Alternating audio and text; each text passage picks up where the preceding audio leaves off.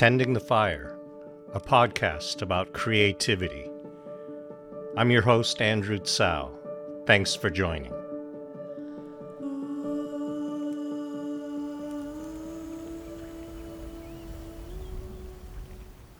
Sometime around a million years ago, our ancestors lived in small groups that were nomadic by nature. Since farming and cultivation was many eons in the future, moving from place to place to find food and fresh water was essential. Imagine now one group that has traveled to an area they believe has plentiful animal life, fresh water, and safe places to abide. Having been driven out of their previous home by rival tribes and poor hunting, they had sent scouts out to discover their next dwelling site. The group settles first in the crags of a large rock formation near a stream at the base of a mountain, and everyone gets down to the business of survival. Scouts are sent out again to find a more secure living space for the long term. Skins are laid on the ground, wood is cut for fire, and most importantly, the fire tenders begin the serious work of building a fire. They take the glowing coals from the traveling hamper and place them in a rock ring, along with tinder and kindling. The traveler hamper is made of hardened branches and shaped like a large teardrop. Leather thongs bind the curved branches together at the top so the hamper can be carried. Pebbles, small stones, and ash are placed in the bowl at the bottom, carved from fossilized wood. Stiffened skins are carefully placed around the supporting branches to prevent the wind and moisture from getting at the coals. One person can carry this hamper by inserting a pole through the tied leather at the top, securing it tightly, then slinging it over their shoulder like a yoke. Another person is responsible for carrying the kindling sticks and charred wood chunks, which would be fed into the coals in the hamper on the journey to keep the portable fire burning. Another person carries the most important of the tribe's belongings in a leather pouch tied to their waist. This is the flint and striking stones that would make the sparks needed to start a fire. The first order of business at the new campsite is to create a fire pit by digging out a hollow in the ground, lining it with stones, and then carefully setting the kindling and tinder in the pit. The coals are then carefully brought out of the hamper and placed in the pit. Along with gentle breaths and fanning of the hot coals, the fire soon comes to life. Each time this happens, the entire tribe stops to take in the sight and sounds of the new fire, every one of them appreciating the warm glow and crackling wood. The rising smoke tinges the air. Fire, like fresh water, was life they know they owe their very existence to it. Most dictionaries describe creativity as an act that focuses on originality, problem solving, and inventiveness. The use of this word in regards to the arts tends to emphasize a process and a methodology resulting in a work of art. Of course, creativity is not only about the arts, but is regarded as a human act that can encompass a wide range of actions and endeavors. One can be creative in almost any human endeavor. Tending the Fire is a podcast about artistic creativity and how throughout life one needs to nurture it, protect it, evolve it, and most importantly, develop a strong working relationship with it if the making of art is something important to you.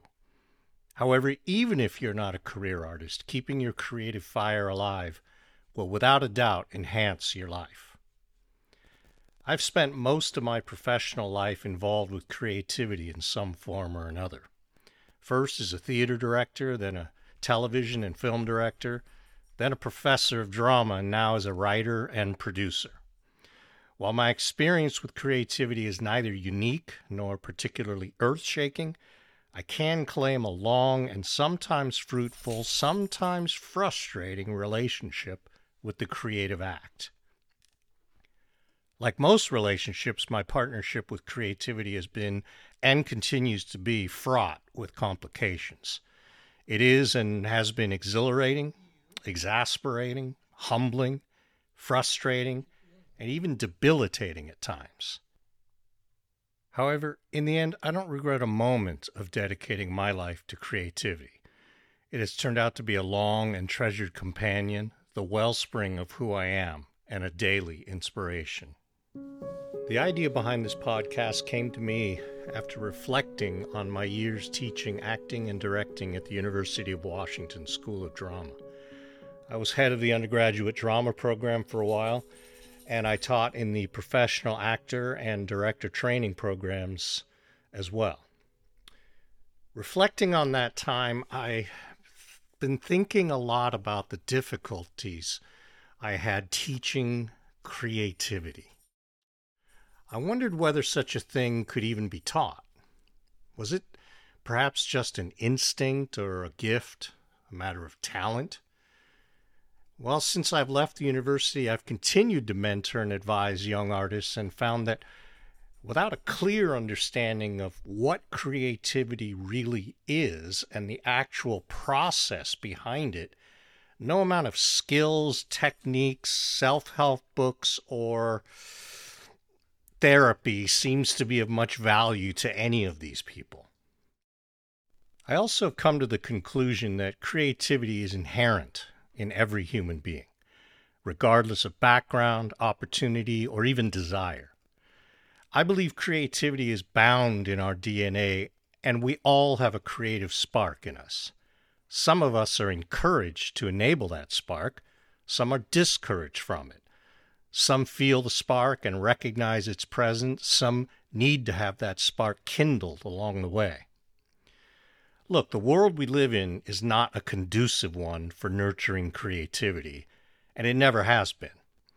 While we laud creative individuals, we tend to emphasize what we think are necessary skills in the present moment in educating our youth. This emphasis often stifles the creative impulse as an unintended consequence. Coming from a traditional Chinese family, I know this all too well. As the old joke goes, the Chinese father says to his hopeful son, No, no, you're pronouncing it wrong, son. It is not pronounced actor, it is pronounced doctor. That is what you mean. And now for a news bulletin. Since less than 10% of students who hold Master of Fine Arts degrees will make a living wage in their chosen career in America, I can't blame parents who want their children to have a roof over their heads and food on the table for steering their offspring away from a career in the arts. See, a life in the arts is not for the faint of heart or those who yearn for material comforts.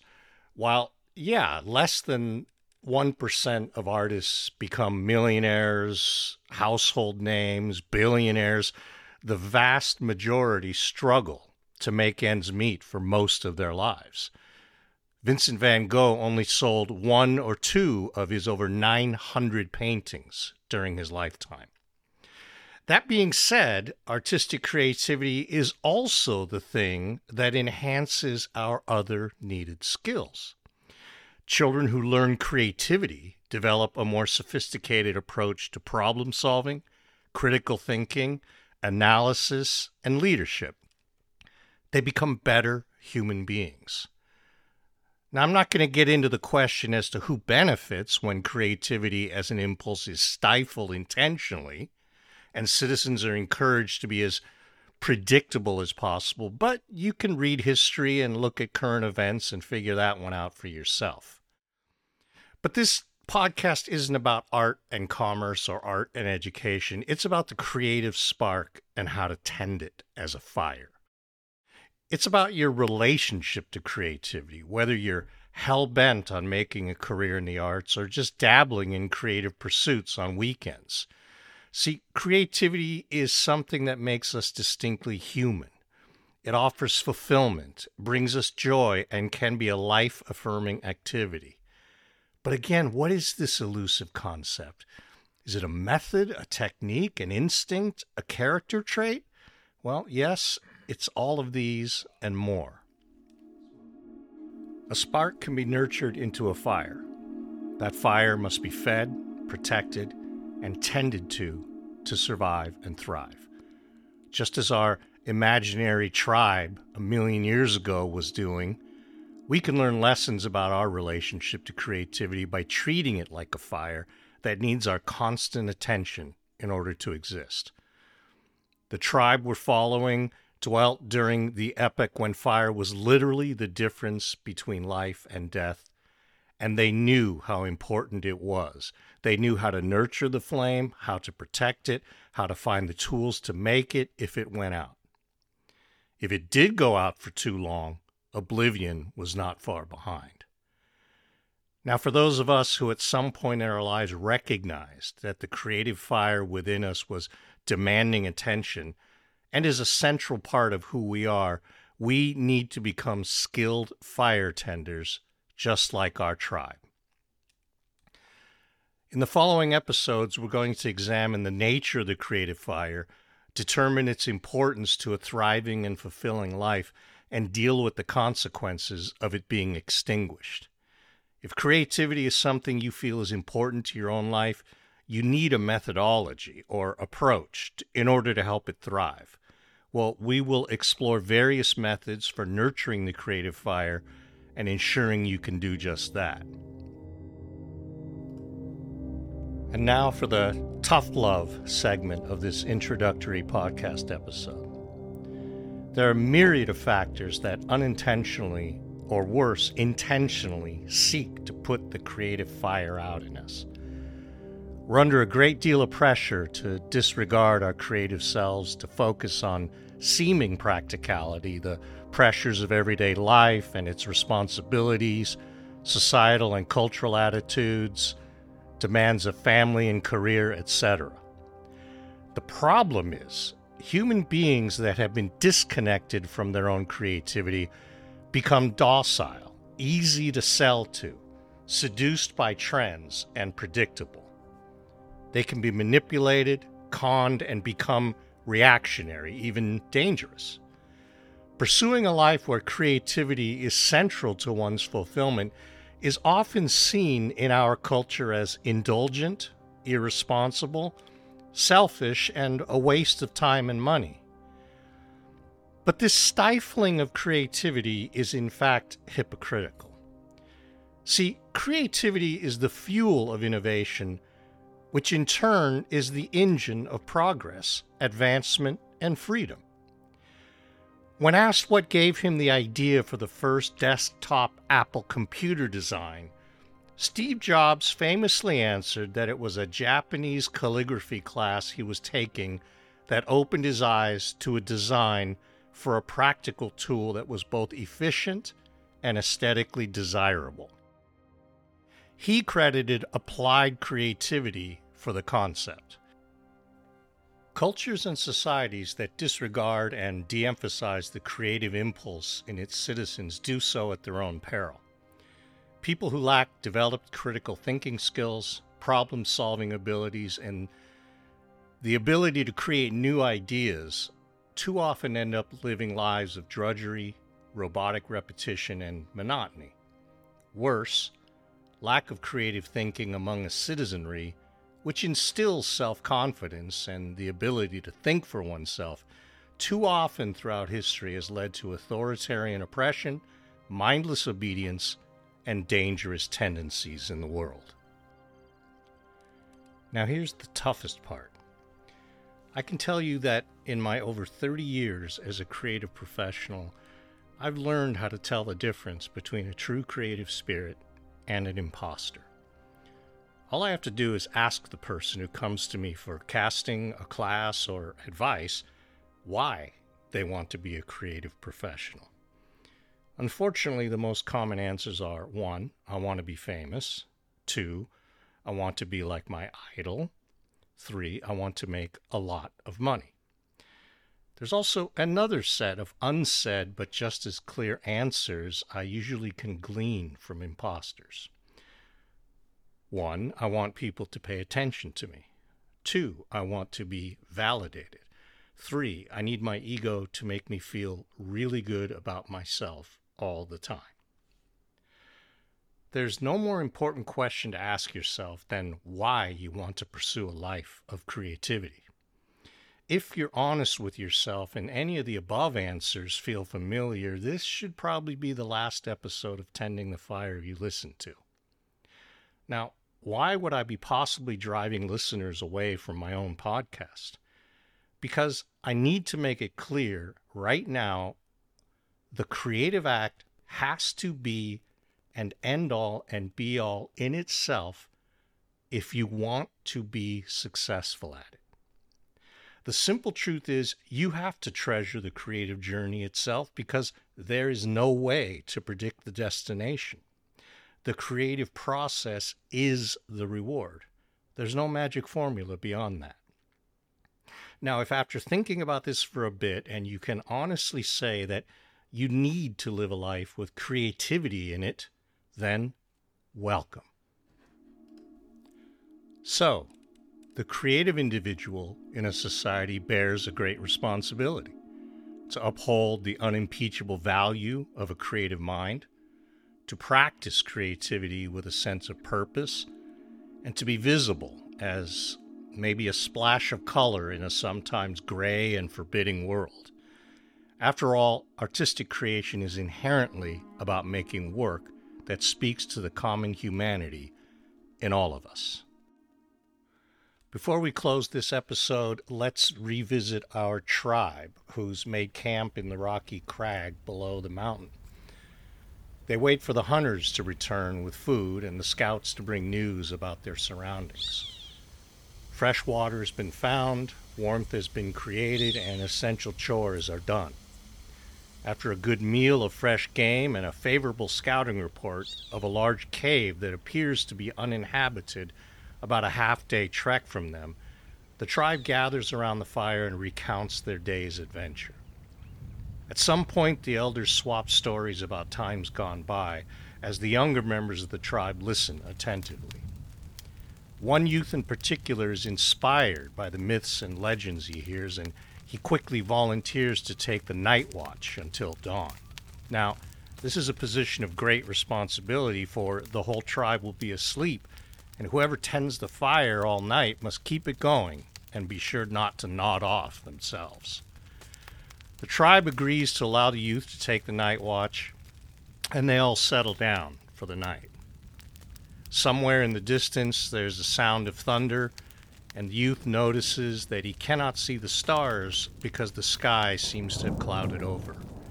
He feeds a little more wood into the fire, gathers his fur cloak around his thin shoulders, and looks into the flames. There he can see a universe of things, but most importantly, he sees himself as a tribal leader in the years to come, respected and adored. Then he sniffs the air and catches the scent of rain on the breeze. Should he be concerned? In the next episode, we'll take a look at what I call the first spark. That moment when one realizes they have a deep desire to live a life where creativity is central. This raises a lot of questions whether one recognizes this spark at age 7 or 70. What do I do with this spark? Is it real? What happens if I just stifle it and do what is expected of me? Can I integrate creativity in any career choice or lifestyle? How? Can I get better at being creative? I'll finish here with a couple of little administrative notes. Our website is at tendingthefirepod.com. There you can find episodes, reference materials, some good resources about the creative process, social media links, and even a few surprises.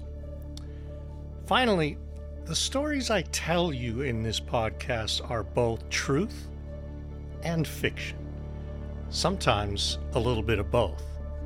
After all, I'm trying to be creative with this thing.